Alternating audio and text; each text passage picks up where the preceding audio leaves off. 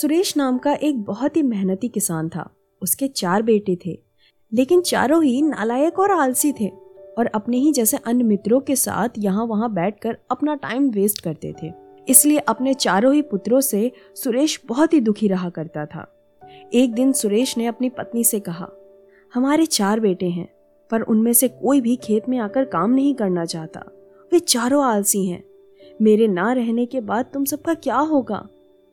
सुरेश की पत्नी ने सुरेश को ढांढस बांधते हुए कहा, आप यूँ ही फ़िक्र करते हैं, समय आने पर ये चारों भी काम करने लगेंगे, आप चिंता मत करें धीरे धीरे समय बीतता गया, लेकिन सुरेश के पुत्रों में कोई परिवर्तन नहीं आया। सुरेश भी अब काफ़ी बूढ़ा हो चुका था और पिछले कई दिनों से बीमार भी था। आखिर उसे एहसास हुआ कि अब वह ज़्यादा समय तक ज़िंदा नहीं रह पाएगा। सो एक दिन उसने अपनी पत्नी को चुपके से कुछ समझाया और अपने चारों बेटों को बुलाने के लिए कहा जब चारों बेटे उसके पास पहुँचे तो सुरेश ने उनसे कहा, आज पूरे दस दिन हो गए हैं, मैं खेत पर काम करने नहीं गया हूँ। इस समय खेत में बीज बोने का समय है और अब तक खेत में मैंने हल भी नहीं चलाया है। अब मैं बूढ़ा हो गया हूँ, बीमार भी हूँ। अब मुझे तुम लोगों की मदद की ज़रूरत है, इसलिए मेरे साथ खेत पर चलो और मेरी मदद करो। लेकिन जैसे कि सुरेश को उम्मीद थी, चारों बेटों ने कोई ना कोई बहाना बनाकर खेत में जाने से मना कर दिया। सो अंत में सुरेश ने अपने चारों बेटों को समझाते हुए कहा, मैं जानता था कि तुम सभी बहुत आलसी हो, इसलिए तुम में से कोई भी मेरे साथ खेत पर काम करने नहीं आएगा। लेकिन मुझे तुम चारों की बहुत चिंता है, इसलिए मैंने अपने पूरे जीवन में तुम्हारे उज्जवल भविष्य के लिए समय समय पर जो कुछ भी बचाया था, उसे सुरक्षित रखने के लिए अपने खेत में ही गाड़ दिया है। अब मेरी ऐसी स्थिति नहीं है कि मैं स्वयं खेत में गड़े धन को खोद कर तुम लोगों को दे सकूँ।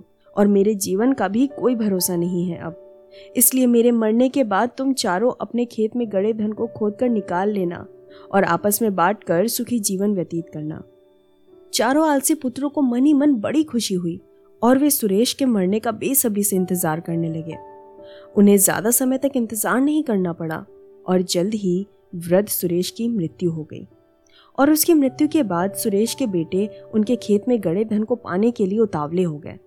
सुरेश के बेटों ने सारा खेत खोद डाला, लेकिन उनको अपने पिता द्वारा गाड़ा गया कोई भी धन मिला नहीं। कई दिनों की मेहनत के बाद जब उन्हें कोई धन प्राप्त नहीं हुआ तो अंत में निराश होकर वे अपनी माँ के पास पहुँचे और तरह तरह की बातें करने लगे।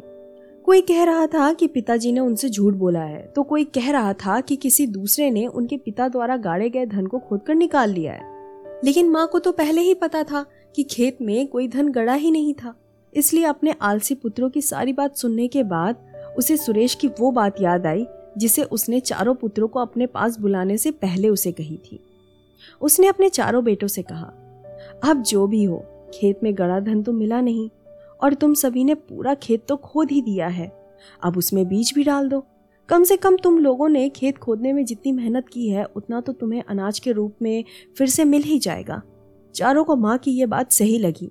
सो उन्होंने खेत में बीज भी डाल दिया और फ़सल तैयार होने तक उनकी पूरी देख रेख भी की ताकि उन्हें उनकी मेहनत का पर्याप्त फल प्राप्त हो।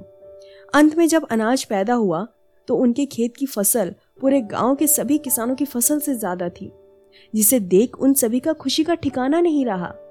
अब चारों पुत्र ये खबर देने अपनी माँ के पास गए।